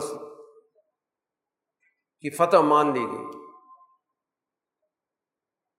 ان کا غلبہ تسلیم کر لیا گیا۔ امن و امان پیدا ہو گیا۔ آمد رفت آسان ہو گئی۔ مخالف طاقت ختم ہو گئی۔ قرآن حکیم کہتا ہے کہ جن لوگوں نے فتح مکہ سے پہلے اپنے وسائل خرچ کیے تھے، اور وہ لوگ جو فتح مکہ کے بعد اب خرچ کر رہے ہیں، دونوں برابر نہیں ہو سکتے۔ اجر دونوں کو ملے گا، نیکی کا کام کر رہے ہیں، لیکن کن حالات میں کام کر رہے ہیں، اس کا بہت فرق پڑتا۔ ہے کہ جو مشکل وقت میں جن کے پاس وسائل نہ ہونے کے برابر تھے، وہ پھر بھی خرچ کر رہے تھے۔ اس وقت بھی انہوں نے ان کو اپنے پاس روک کے نہیں رکھا کہ ہماری ضرورت ہے، کل پتہ کچھ نہیں ہے۔ وہ اس وقت بھی خرچ کرتے رہے۔ تو یقیناً نے بہت بڑا قدم اٹھایا۔ اس لیے ان کا اجر ان سے کہیں بڑا ہے جو حالات بہتر ہونے کے بعد خرچ کر رہے وعدہ اللہ کا دونوں سے ہے۔ کلن وعد اللہ الحسن اللہ کا دونوں سے وعدہ ہے کہ جو بھی اچھا کام کر رہا ہے، نیکی کا کام کر رہا ہے، دونوں اللہ تعالیٰ کے یہاں اجر پائیں گے۔ لیکن بہرحال فرق مراتب ضرور ہے۔ اب یہ لوگ جو دنیا کے اندر، بظاہر مسلمانوں کے اندر موجود ہیں، ایمان کی بات بھی کرتے ہیں، لیکن اس معاملے میں خرچ کرنے کے معاملے میں نہایت ہی بکیل واقع ہو۔ انہیں کو قرآن حکیم نے منافقین کا دوغلے قسم کے لوگ۔ کہتے کچھ ہیں، کرتے کچھ ہیں۔ قیامت کا ایک منظر ذکر کیا گیا۔ کہ قیامت کے روز جو ایمان والی جماعت ہے، اس کے پاس ظلمت کے اندر، اندھیروں کے اندر آگے بڑھنے کے لیے روشنی موجود ہو۔ اور یہ روشنی وہی ہے جو دنیا کے اندر وہ کام کرتے رہے، وہی روشنی ہے۔ یہی اعمال ہی نتائج پیدا کرتے وہ روشنی یہیں سے ساتھ لے کر گئے۔ تو یہ منافقین انہیں کہیں گے، ذرا رک جاؤ، ہمیں بھی اس روشنی سے فائدہ اٹھانے دیں تو ان کو جواب دے دیا جائے گا کہ واپس لوٹ جاؤ، وہاں روشنی تلاش کرو۔ اسی گفتگو کے دوران ان کے درمیان ایک دیوار حائل ہو جائے گی۔ اس دیوار کا جو اندر کا حصہ ہے، وہ رحمت کا ہے، جس طرف ایمان والی جماعت ہے، اور اس کا جو باہر کا حصہ وہ عذاب کا ہے۔ وہ باہر سے آوازیں دے رہے ہوں گے۔ ہم تو تمہارے ساتھ نہیں تھے۔ ان کو کہا، بالکل، لیکن تم نے دنیا کے اندر اپنے آپ کو آزمائش میں ڈالا۔ تم انتظار میں رہتے تھے۔ کہ کس کا غلبہ ہوگا؟ کس کی فتح ہوگی؟ ہم نے کس کا ساتھ دینا ہے؟ ڈاما ڈول رہے۔ تم مخالف فریق سے بھی رابطے میں رہے۔ کہ کل اس کا غلبہ ہو گیا تو ہم ان کے ساتھ بھی تعلقات رکھیں۔ اور ہمارے ساتھ بھی گلے ملے رہتے تھے۔ اور آرزو نے تمہیں دھوکے میں ڈالا ہوا تھا۔ آرزو کیا تھی؟ کہ ہر وقت ہمارے حالات اچھے رہنے چاہیے۔ اس لیے سب کے ساتھ بنا کے رکھو۔ کوئی پتہ نہیں کون سی پارٹی جیت جائے۔ تعلقات اچھے ہوں تو کام آ جائیں گے۔ اسی میں تمہاری زندگی گزر کے لیے وقت آ گیا۔ اور ان سارے عمل کے اندر غرکم بلّہ الغرور، تمہیں دھوکے باز نے بہت دھوکے میں رکھا۔ شیطان نے تمہیں گویا کہ یہ راستہ دکھایا کہ یہ تو بڑا اچھا راستہ ہے، سب سے تعلقات بھی ہوں گے۔ اور کوئی بھی صورت حال بن جائے، تم فائدے میں رہو گے۔ لیکن تمہیں اس نے دھوکے میں رکھا۔ اب اس کا کوئی مطابع نہیں ہے۔ کوئی کوئی معاوضہ، کوئی لین دین، کوئی بات چیت اب کچھ نہیں ہو سکتا یہ قرآن نے منظر ذکر کیا اسی کے ساتھ قرآن نے یہ بات بھی واضح کی ہے کہ جو انفاق یا معاشرے کے اندر وسائل کو خرچ کرنے میں جو رکاوٹ بنتی ہے، وہ کچھ تصورات ہیں۔ بہت ہی تھوڑے سے عرصے کے لیے۔ دنیا میں زندگی گزارنے کا ایک طریقہ یہ ہے جس کو قرآن یہاں پہ ذکر کر رہا ہے، جو انسان کو دھوکے میں ابتلا کرتا ہے۔ کہ انسانی زندگی کا یوں تجزیہ کیا جاتا ہے کہ انسانی زندگی کیا ہے۔ لائبن ولاحبن بالکل ابتدائی دور لے لیں۔ جو انسان کا بالکل ابتدائی دور ہے، بچپنے کا دور ہے، کھیل کود کا دور کہتے ہیں یہ کھیل کود کا ایک پیریڈ ہے، وہ گزر گیا۔ پھر انسان ذرا بڑا ہوا جوانی کے عرصے میں داخل ہوا تو پھر انسان کی سوچ میں ایک تبدیلی آتی ہے کہ ذرا بناؤ سنگار کر کے رہنا چاہیے، زینت کے ساتھ رہنا چاہیے۔ وہ اس کی فکر اسی میں ہوتی ہے کہ میرا لباس اچھا ہونا چاہیے، میری لک اچھی ہونی چاہیے۔ اس میں ایک وقت گزر جاتا ہے۔ پھر مزید زندگی تھوڑی سی آگے بڑھتی ہے تو پھر اس کی سوچ ایک اور بن جاتی ہے کہ میرا اب لوگوں کے ساتھ کمپٹیشن ہے۔ میں اس سے آگے نکلوں آپس میں ایک دوسرے کے ساتھ فخر کا اظہار ہے کہ میرا بڑا اچھا بزنس چل رہا ہے۔ میرے پاس بڑی اچھی پوسٹ ہے۔ دوسرا مجھ سے کم درجے کا ہے۔ کچھ پیریڈ اس مدوشی میں گزرتا ہے۔ اور پھر اس کے بعد اگلا مرحلہ یہ شروع ہو جاتا ہے کہ وسائل کس کی زیادہ ہیں؟ اولاد کس کی زیادہ ہے؟ میری فیملی بڑی ہے۔ میری فیملی بڑی رچ ہے، میرے پاس وسائل زیادہ ہیں۔ پھر ساری دوڑ اس میں چل پڑتی۔ یہ ہے سطحی زندگی کا تصور۔ اس سے آگے کوئی تصور نہیں، نہ کوئی نصب العین نہ کوئی مقصد، نہ کوئی نظریہ، نہ کوئی مستقبل کی حوالے سے یہ زندگی کا ایک تصور جب ہوگا تو ظاہر بات ہے کہ اس زندگی سے تو انسان کبھی بھی مستقبل کے نتائج نہیں لے سکتا۔ یہ تو ایک دھوکے کی زندگی ہے۔ جو آٹھ پانچ چھ سال میں اس کا اس کی سوچ بدل گئی، پھر ایک دوسری سوچ، پھر تیسری سوچ، اسی میں گویا کہ اس نے زندگی اپنی ختم کر لی اس لیے قرآن دعوت دیتا ہے کہ ایسے راستے کی طرف آپس میں مقابلہ کرو کہ جس کے نتائج تمہارے حق میں مفید ہوں۔ مقابلہ تو انسان کے اندر اللہ نے رکھا ہوا ہے، دوسروں کے ساتھ کمپٹیشن کرتا ہے، یہ اس کے اندر موجود ہے۔ اس کی نفی نہیں کی جا رہی، یہ تو انسان کے اندر ہے۔ اس کا رخ درست کرو کہ میں نے ایسی چیز میں مقابلہ کرنا ہے کہ جس سے میرے اخلاق میں بہتری آئے، جس کے نتیجے میں مجموعی طور پر معاشرے کے حالات بہتر ہوں۔ اس میں مسابقت کرو، اس میں ایک دوسرے کے ساتھ مقابلہ کرو۔ اس مقابلے سے باہمی حسد نہیں پیدا ہوگا، ایک دوسرے کی ٹانگ نہیں کھینچو گے۔ اس مقابلے سے مجموعی طور پر معاشرے کے اندر بہتری آئے گی۔ یہ اسی طرح کی مسابقت ہے جیسے صحابہ کے درمیان ہوتی تھی۔ حضرت عمر فاروق رضی اللہ تعالیٰ عنہ کہتے ہیں کہ میں نے ایک دن سوچا کہ جب بھی رسول اللہ صلی اللہ علیہ وسلم کی طرف سے اعلان ہوتا ہے کسی مہم کے حوالے سے کہ مالی تعاون کی ضرورت ہے، لوگ بڑھ چڑھ کے اس میں حصہ لیں، تو میں نے یہ نوٹ کیا کہ ابو بکر ہمیشہ مجھ سے آگے چلے جاتے ہیں۔ مجھ سے آگے نکل جاتے اب میں سوچنا شروع کیا کہ اب میں اس گھات میں رہوں گا، ٹو میں رہوں گا کہ اب جو موقع آئے گا، میں نے ابو بکر کو آگے نہیں نکلنے دینا۔ میں ان سے زیادہ گویا کہ وسائل دینے کی کوشش کروں۔ موقع آ گیا۔ رسول اللہ صلی اللہ علیہ وسلم کی طرف سے اعلان ہوا۔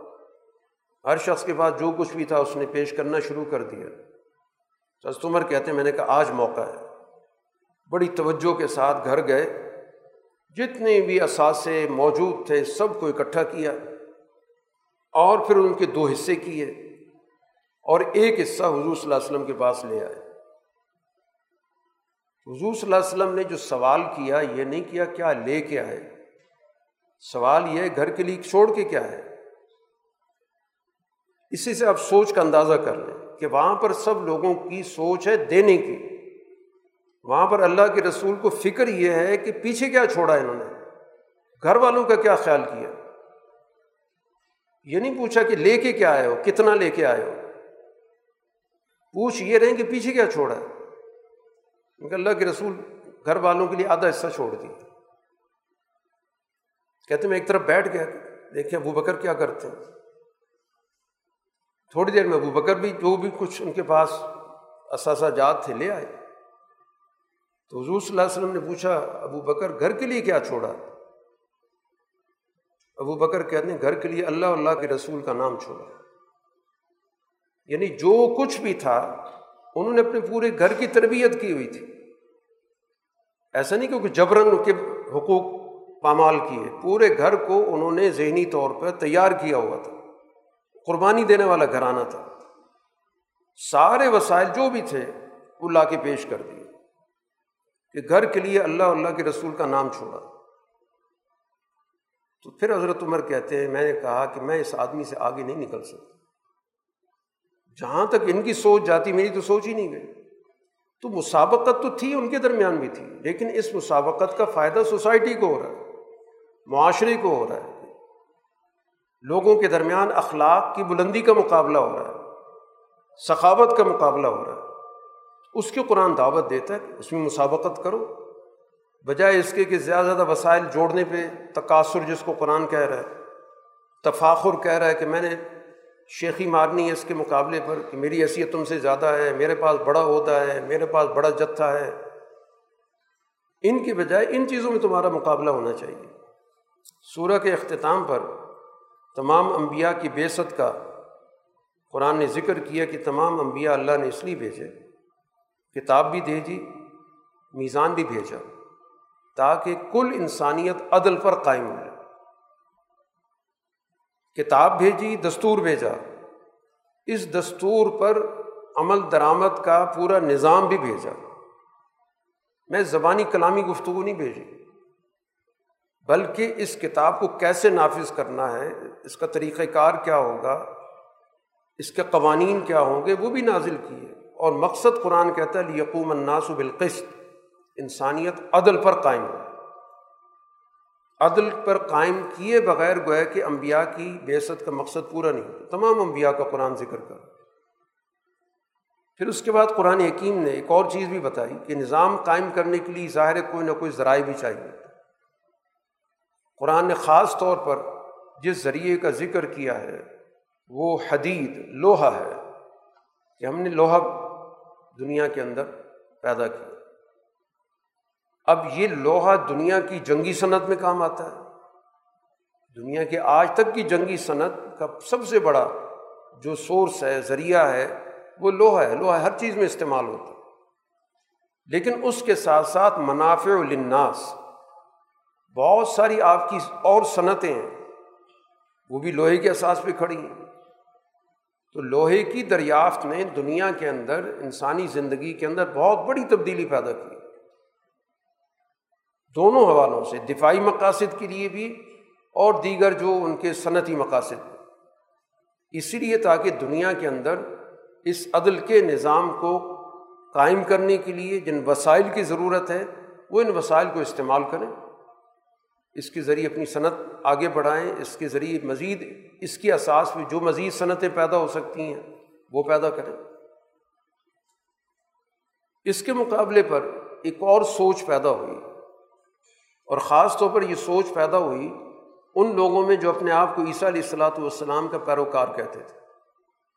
اور وہ سوچ ہے رہبانیت کی۔ رہبانیت کہا جاتا ہے کہ آپ معاشرتی ذمہ داریوں سے سیاسی ذمہ داریوں سے، خاندانی ذمہ داریوں سے اپنے آپ کو الگ کر اس تصور کی بنیاد پر کہ ہم نے صرف اور صرف اللہ کی عبادت کرنی۔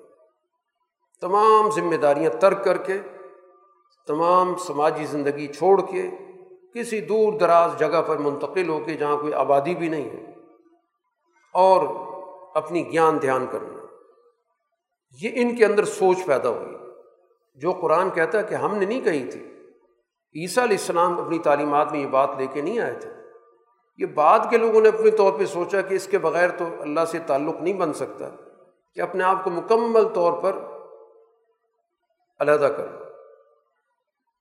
کوئی فیملی لائف نہ ہو، کوئی معاشی زندگی نہ ہو، کوئی لوگوں کے ساتھ میل جول نہ ہو۔ بس ہر وقت ہم ایک مراقبے کی کیفیت میں رہیں۔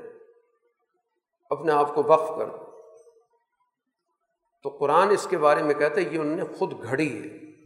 ہم نے ان پہ لازم نہیں کی۔ لیکن جب انہوں نے گھڑ لی اس لیے کہ ہم اس سے اللہ کو راضی کرنا چاہتے ہیں تو پھر اس کا خیال بھی نہیں رکھ سکے۔ پھر اس کو انہیں مفادات کے لیے استعمال کیا۔ رہبانیت کا ڈھونگ رچا کے کہ ہمارا دنیا سے کوئی تعلق نہیں۔ سب سے زیادہ دنیا داری ان لوگوں نے کی ہے۔ آج بھی مذہب کے نام سے سب سے زیادہ دھوکہ وہی دیتا ہے۔ جو تأثر یہ دیتا ہے کہ میرا دنیا سے کوئی تعلق نہیں۔ میں بالکل درویش آدمی ہوں، ملنگ آدمی ہوں، میرا دنیا سے کیا سب سے زیادہ وہی دھوکہ دیتا۔ ہے تو قرآن بتا رہا ہے کہ پہلے یہ طریقہ غلط تھا، خود انہوں نے اختیار کیا، پھر اس کے بعد اس کے جو تقاضے تھے وہ بھی پورے نہیں کیے۔ سورہ مجادلہ مدنی صورت ہے، اس میں بھی انسانی اجتماع کی اہمیت واضح کی گئی اور خاص طور پر وہ اجتماع جو قرآن حکیم پیدا کر رہا ہے، جو معاشرہ بنا رہا ہے، جو سوسائٹی بنا رہا ہے۔ اور اس میں جو جو رویے نقصان کا باعث بن سکتے ہیں، ان کی بھی نشاندہی کی گئی۔ زمانہ جاہلیت کی ایک رسم تھی۔ خاندانی نظام کے حوالے سے اگر کوئی شخص اپنی بیوی کو اپنی ماں سے تشبیح دے دیتا تھا، تو اس کے بعد وہ رشتہ ختم ہو جاتا تھا۔ وہ آئلی جو سسٹم ہے ٹوٹ جاتا تھا کہ میں نے اس کو اپنی زبان سے ماں کے ساتھ تشویح دے دی۔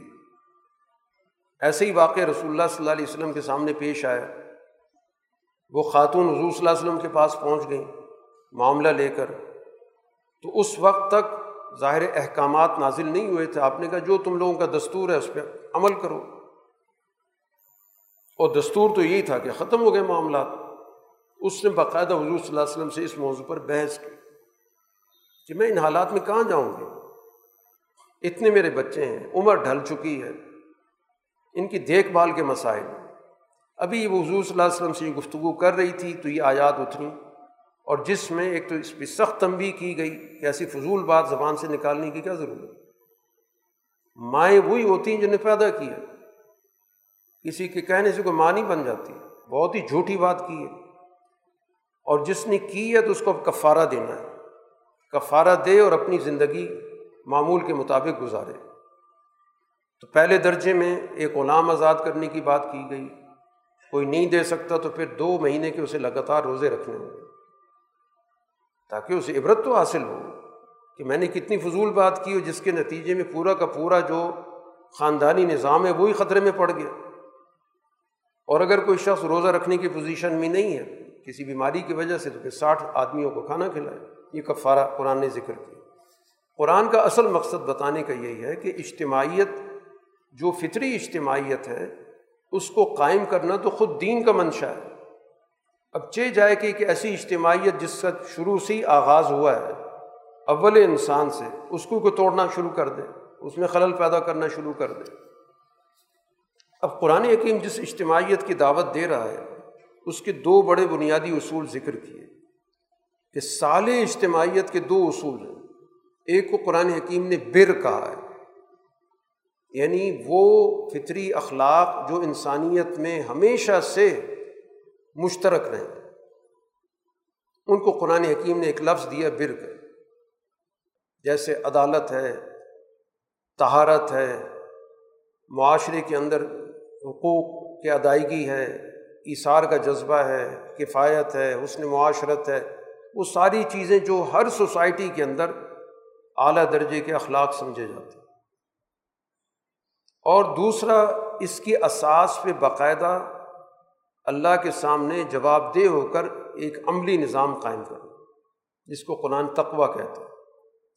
تقوا نام ہے کہ ہم اللہ کے سامنے اپنے آپ کو ذمہ دار مخلوق کے طور پر یہ سمجھتے ہیں کہ ہمیں سوسائٹی کے اندر، اپنے تمام شعبوں کے اندر عدل کو قائم کرنا ان دو اساس میں جو اجتماعیت ہوتی ہے، وہ قرآن کی اجتماعیت ہے، وہ صالح اجتماعیت ہے، وہ عادل اجتماعیت ہے۔ اور اس کے مقابلے پر تین اصول قرآن نے ایک غلط و فاصل اور باطل اجتماعیت کے ذکر کی کہ ان کے یہاں بر کے مقابلے پر جو قرآن لفظ استعمال کرتا ہے وہ اسم ہے، جس کا ہم عام طور پہ ترجمہ گناہ کر دیتے ہیں۔ اسم کا مطلب یہ کہ تمام بد اخلاقی ہیں۔ جتنی بھی اجتماعی تقاضوں سے کٹے ہوئے کام ہیں، وہ سارے اسم ہیں۔ جو نفسانیت کی بنیاد پہ کیے جا رہے ہیں، خواہشات، مفادات کی بنیاد پر جو بھی اخلاق مرتب ہوں گے، وہ سارے اسم دوسری خرابی اس کے اندر کیا؟ عدوان، ظلم، زیادتی، لوگوں کے حقوق پامال کرنا۔ اور تیسری اس کی منفی خصوصیت ہے معاشیت رسول کہ رسول صلی اللہ علیہ وسلم جو احکامات دے رہے ہیں، ان کی بات نہیں ماننی۔ کسی نہ کسی طرح اس میں بہانہ بازی کر کے اپنے آپ کو اس سے نکال لینا۔ نظم و ضبط قبول نہ کرنا، جیسے منافقین کرتے تھے۔ تو قرآن نے دونوں اجتماعیتیں بتا دیں کہ ان اصولوں کی بنیاد پر دیکھ لو کہ اچھی کون سی ہے اور فاسد کون سی ہے۔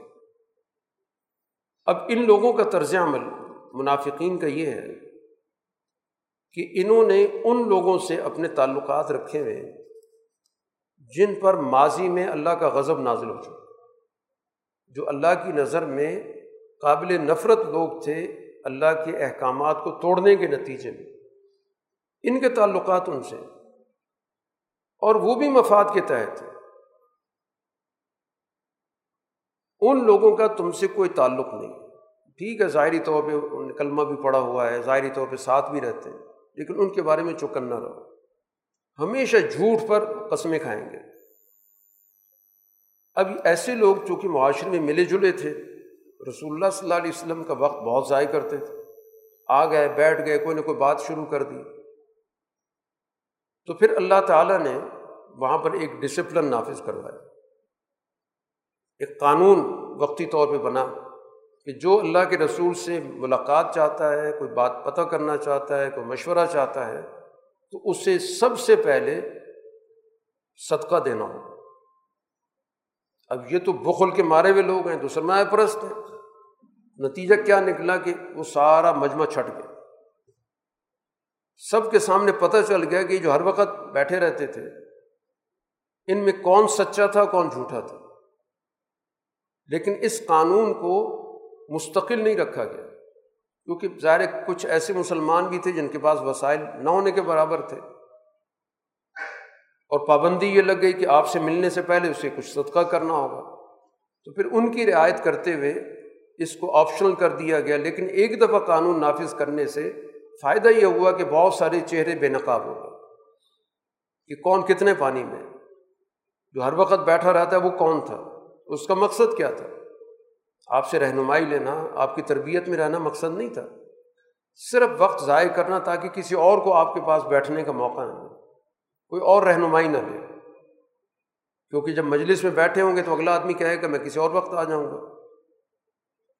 یہ وہ ہے کہ قرآن حکیم نے گفتگو کرنے کے بعد اس صورح کے اختتام پر اس بات کو واضح کیا کہ استحوذ علیہم الشیطان، کہ ان لوگوں پر اصل میں شیطان غالب تھا۔ یہ شیطانی جماعت ہے۔ اس لیے قرآن نے کہا حزب الشیطان، شیطان کی پارٹی ہے۔ اور اس کے مقابلے پر جو اللہ کے رسول کی جماعت ہے، اس کو قرآن حکیم نے کہا حزب اللہ۔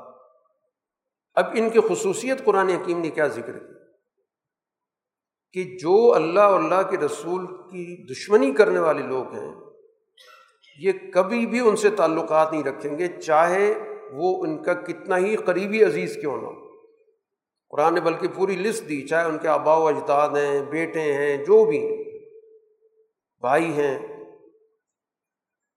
خاندان کے لوگ ہیں، ان کا ذہن بالکل واضح ہے کہ ہم اپنے اعلیٰ نصب العین پر کوئی سمجھوتا نہیں کر سکتے۔ کوئی رشتہ اس پہ اثر انداز نہیں ہو سکتا۔ یہ سچے لوگ الائے کا حزب اللہ، یہ اللہ کی جماعت ہے۔ سورہ حشر مدنی صورت ہے۔ اس سورہ کا آغاز بھی سباہ سے کیا گیا۔ اسی بات کو واضح کرنے کے لیے کہ اللہ تعالیٰ کا اس دنیا کے اندر جو بھی نظام ہے، وہ عدل پر استوار ہے۔ معاشرے کی کوئی بھی خرابی اس کا اللہ سے کوئی تعلق نہیں ہے۔ یہاں قرآن حکیم نے ایک خاص واقعے کے پس منظر میں ایک بڑی بنیادی معاشی حکمت عملی بتائی، معاشی اصول بتایا۔ ایک واقعے کے پس منظر میں۔ رسول اللہ صلی اللہ علیہ وسلم جب مدینہ تشریف لائے تھے، تو وہاں کی جو دیگر اقوام تھیں، ان کے ساتھ ایک معاہدہ ہوا تھا، جس کو میساق مدینہ کہا جاتا۔ یہودی قبائل سے معاہدے ہوئے۔ ان یہودی قبائل نے وقتاً فوقتاً ان سب معاہدوں کو توڑا۔ ان میں سے ایک جو سب سے زیادہ مالدار قبیلہ تھا، وہ بنو نذیر کا تھا۔ اسی قبیلے کا وہ سردار تھا کاب بن اشرف، جس نے مکہ جا کر ساز باز کی تھی کہ ہم مل کے مسلمانوں کے خلاف کوئی اقدام کرتے تو رسول اللہ صلی اللہ علیہ وسلم کے علم میں بات آ گئی۔ تو کاب بن اشرف کا تو صفایا کر دیا گیا۔ یہ قبیلہ گویا کہ مسلسل رسول اللہ صلی اللہ علیہ وسلم کو نقصان پہنچانے کی تدابیر سوچ رہا تھا۔ ایک واقعہ پیش آتا ہے، کوئی قتل ہو گیا تھا، اس قتل کے خون بہا کے بارے میں معاملات طے کرنے تھے۔ تو رسول اللہ صلی اللہ علیہ وسلم ان کے قبیلے میں چلے گئے۔ انہوں نے بٹھایا آپ کو بات چیت کے نام پر۔ اور منصوبہ یہ تھا، جس جگہ بٹھایا وہ اس کے پیچھے ایک اونچائی تھی۔ کہ گفتگو کے دوران اوپر سے ایک بڑی چٹان پھینکی جائے گی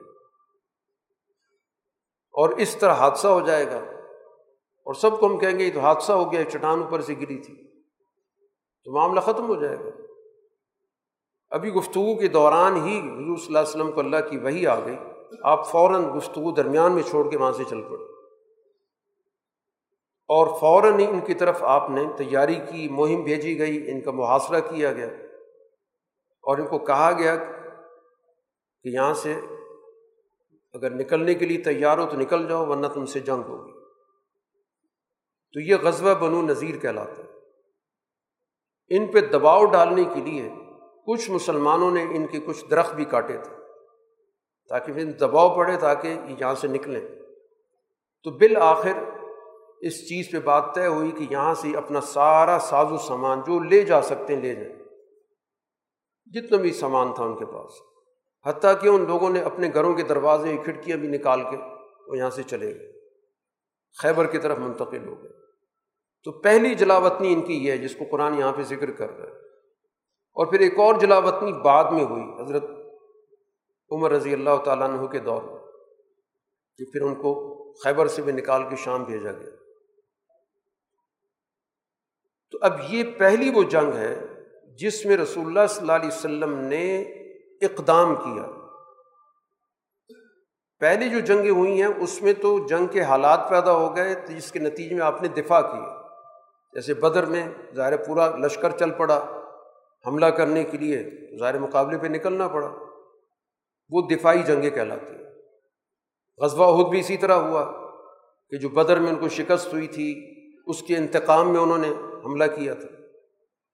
یہ پہلی جنگ ہے جس میں حضور صلی اللہ علیہ وسلم نے خود فیصلہ کیا کہ ہمیں ان لوگوں سے نمٹنے کے لیے اقدام کرنا چاہیے۔ اب اس کے بعد جو ان کے وسائل تھے، باغات بھی تھے، ان کی تقسیم کا قرآن حکیم نے یہاں پر دستور دیا کہ رسول اللہ صلی اللہ علیہ وسلم نے ان کو تقسیم کرنا ہے، یہ فیصلہ وہ کریں گے۔ تین جماعتوں کا ذکر ہو گیا۔ اور ان کے مستحق لوگوں کا ذکر ہوا کہ جو اس کے اندر یتیم ہیں، مسکین ہیں، کمزور ہیں، ان کو دیے جائیں۔ چنانچہ خاص طور پر جو مکہ سے آئے ہوئے مہاجر صحابہ تھے، ان کے پاس ظاہر وسائل بہت تھوڑے تھے، تو ان کو وہ وسائل دیے گئے تاکہ اس طرح جو انصار ان کے ساتھ شیئر کر رہے تھے، وہ اپنی وسائل کو خود سنبھالنے کے قابل ہو جائیں اور ان مہاجر صحابہ کو اپنے وسائل دے دیے جائیں۔ اس طرح گویا کہ معاشی حالات مدینے کے کچھ بہتر ہوئے۔ یہاں پر قرآن حکیم نے ایک تو بڑی اصولی بات بتائی کہ یہ وسائل کی تقسیم کیوں ضروری ہے، کیونکہ دین یہ کہتا ہے کیلا یقون دولتم بین الاغنیا امن کن کہ وسائل صرف مالداروں کے درمیان ہی گردش نہیں ہونی چاہیے۔ ایک مالدار نے دوسرے کو دیا، دوسرے نے تیسرے کو دیے، یہ آپس میں کاروبار کر رہا دین کا منشا یہ ہے کہ وسائل پوری سوسائٹی میں تقسیم ہونے چاہیے۔ تمام لوگوں تک پہنچیں، تمام لوگ اپنی تجارتی سرگرمی کے اندر حصہ لیں۔ کسی کو کسی پر دباؤ ڈالنے کا موقع نہ ملے۔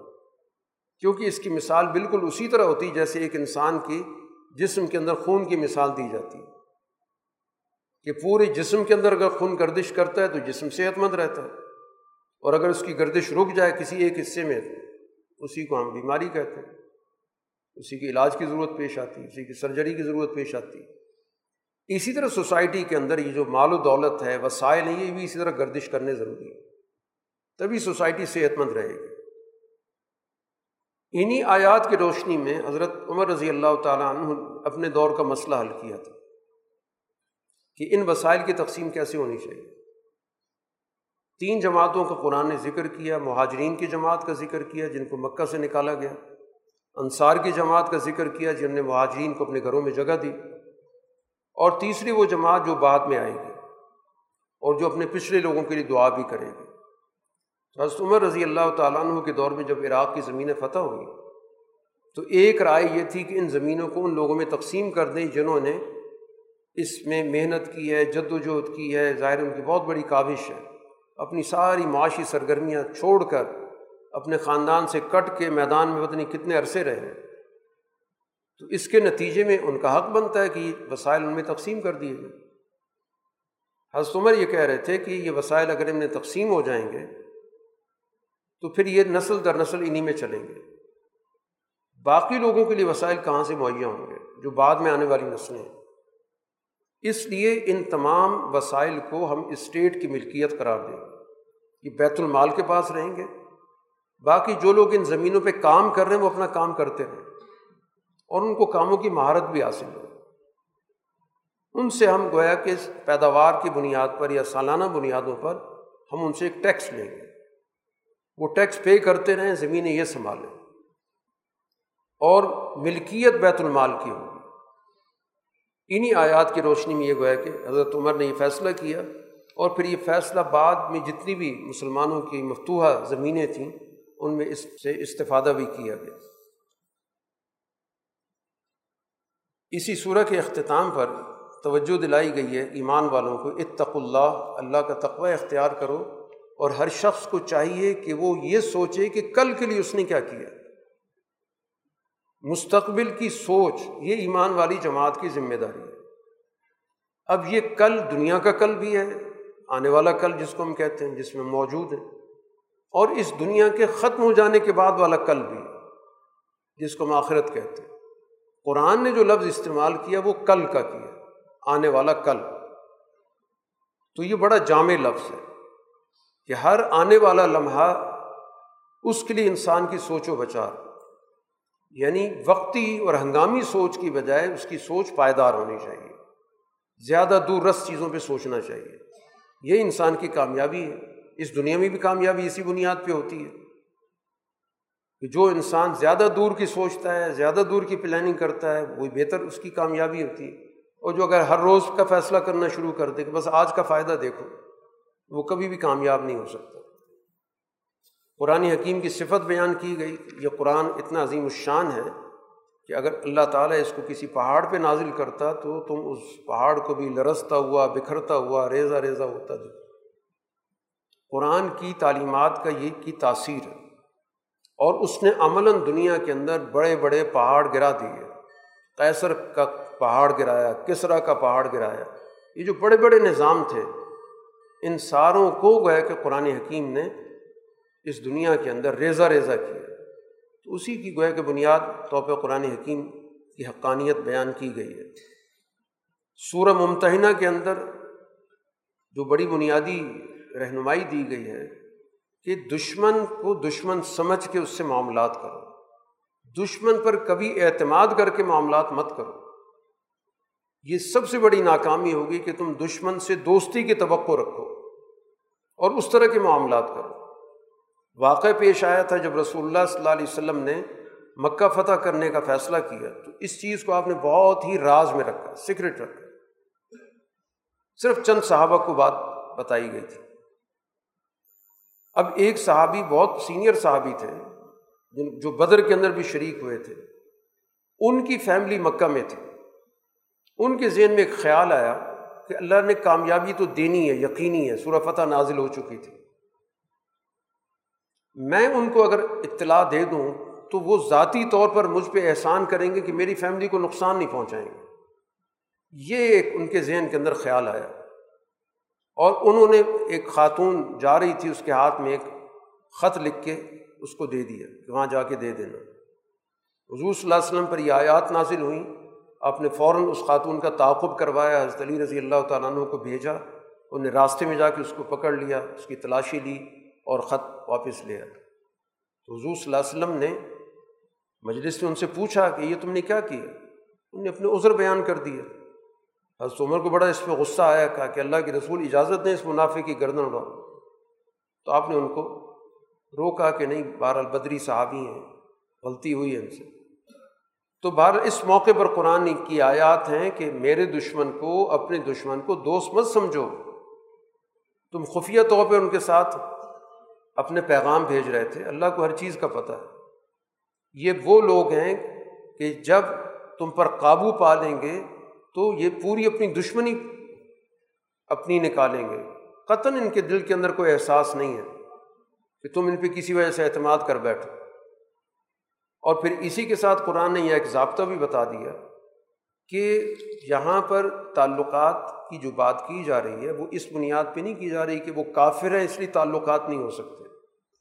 بنیاد بتائی جا رہی ہے کہ وہ دشمن ہے اس لیے تعلقات نہیں ہو سکتے۔ اگر غیر دشمن کافر ہے تمہارے ساتھ اس کے تعلقات بہتر ہیں، دشمنی نہیں کرتا۔ تو اس کے ساتھ حسنی سلوک سے قرآن نے نہیں روکا۔ قرآن نے دو کیٹیگری علیحدہ علیحدہ ذکر کی کہ اللہ تعالیٰ ان لوگوں سے تمہیں منع کر رہا ہے جو تم سے دین کے بارے میں لڑتے رہے، تمہیں گھر بار سے نکالا۔ ان سے منع کرتا ہے کہ ان کے ساتھ تعلقات رکھو۔ کیونکہ وہ تو دشمن ہے ہاں جو تم سے ان معاملات میں لڑتے نہیں ہیں، اپنے مذہب پہ چل رہے ہیں۔ تو ان کے ساتھ حسن سلوک سے منع نہیں کیا، کہ ان کے ساتھ نیکی مت کرو۔ تو گویا ایک بات واضح کر دی گئی کہ جو تعلقات کی اساس ہے، وہ یہ ہے کہ دوسرا فریق آپ کے بارے میں کیا رویہ رکھتا ہے، اس کی کیا سوچ ہے۔ اگر منفی سوچ ہے تو پھر اسی کے مطابق حکمت عملی بنے گی۔ اور اگر منفی سوچ نہیں ہے، تو وہ اپنے مذہب پہ رہیں۔ آپ ان کے ساتھ اچھا سلوک کریں، ان کو انصاف مہیا کریں، ان کے ساتھ ہمدردی کریں، ان کے حقوق ادا کریں۔ سورہ کے اختتام پر ایک واقعے کا ذکر کیا گیا کہ صلح حدیبیہ میں یہ بات طے ہوئی تھی کہ مکہ سے جو جائے گا، اس کو واپس کیا جائے۔ یہ آیات نازل کر کے بتا دیا گیا کہ اس شک کا اطلاق خواتین پہ نہیں ہوگا۔ یعنی اگر کوئی خاتون مکہ سے مسلمان ہو کر مدینہ آ گئی تو اس کو واپس نہیں بھیجا جائے گا۔ حضور صلی اللہ علیہ وسلم نے اس کے بارے میں مکہ والوں کو اطلاع بھی کر دی کہ جو ہم نے معاہدہ کیا تھا، اس معاہدے کا اطلاق خواتین پہ نہیں ہوگا، صرف مردوں پہ ہوگا۔ اسی کے ساتھ قرآن یقین نے یہ بھی بات واضح کی کہ جو خواتین آئیں، ان سے آپ باقاعدہ بیت لیں کہ وہ کس مقصد کے لیے آئیں۔ ہیں تاکہ پتہ چلے کوئی اور مقاصد ان کے نہ ہوں، دشمن کوئی چال نہ چل رہا ہو۔ تو باقاعدہ یہاں پر وہ کلمات بیت کے ذکر کیے گئے ہیں کہ ان سے آپ باقاعدہ بیت لیں کہ وہ شرک نہیں کریں گی، اسی طرح چوری کا ارتکاب نہیں کریں گی، بدکاری نہیں کریں گی اپنے اولاد کو قتل نہیں کریں گی بہتان تراشی نہیں کریں گی اور حضور صلی اللہ علیہ وسلم کی کسی بھی معروف کام میں نافرمانی نہیں کریں گے۔ پہلے آپ ان سے عہد لیں، پھر ان سے ان کو بیت کریں، پھر وہ آپ کی گویا کی کمیونٹی کا حصہ بنیں گے۔ سورہ کا اختتام اس چیز پہ دوبارہ توجہ دلا کے کیا گیا کہ ایسی قوموں سے دوستی مت رکھو جن پر اللہ کا غضب نازل ہو وہ دوستی کے قابل نہیں ہے تعلقات رکھتے ہوئے اچھے برے کا امتیاز ذہن میں رکھا کرو کہ کون کہاں پہ کھڑا ہے، کس قسم کے تعلقات رکھنے اس کی نوعیت کیا ہوگی۔ ویسے اندر دھن تعلقات رکھو گے تو ظاہر ہے کہ دشمن اسی صورتحال سے فائدہ اٹھا کر تمہیں نقصان پہنچائے گا۔ باخر دعوانا الحمد للہ رب العالمین۔